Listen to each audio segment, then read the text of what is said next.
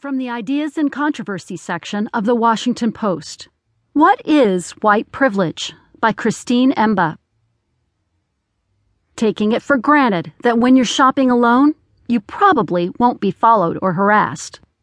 Knowing that if you ask to speak to the person in charge, you'll almost certainly be facing someone of your own race. Being able to think about different social, political, or professional options without asking whether someone of your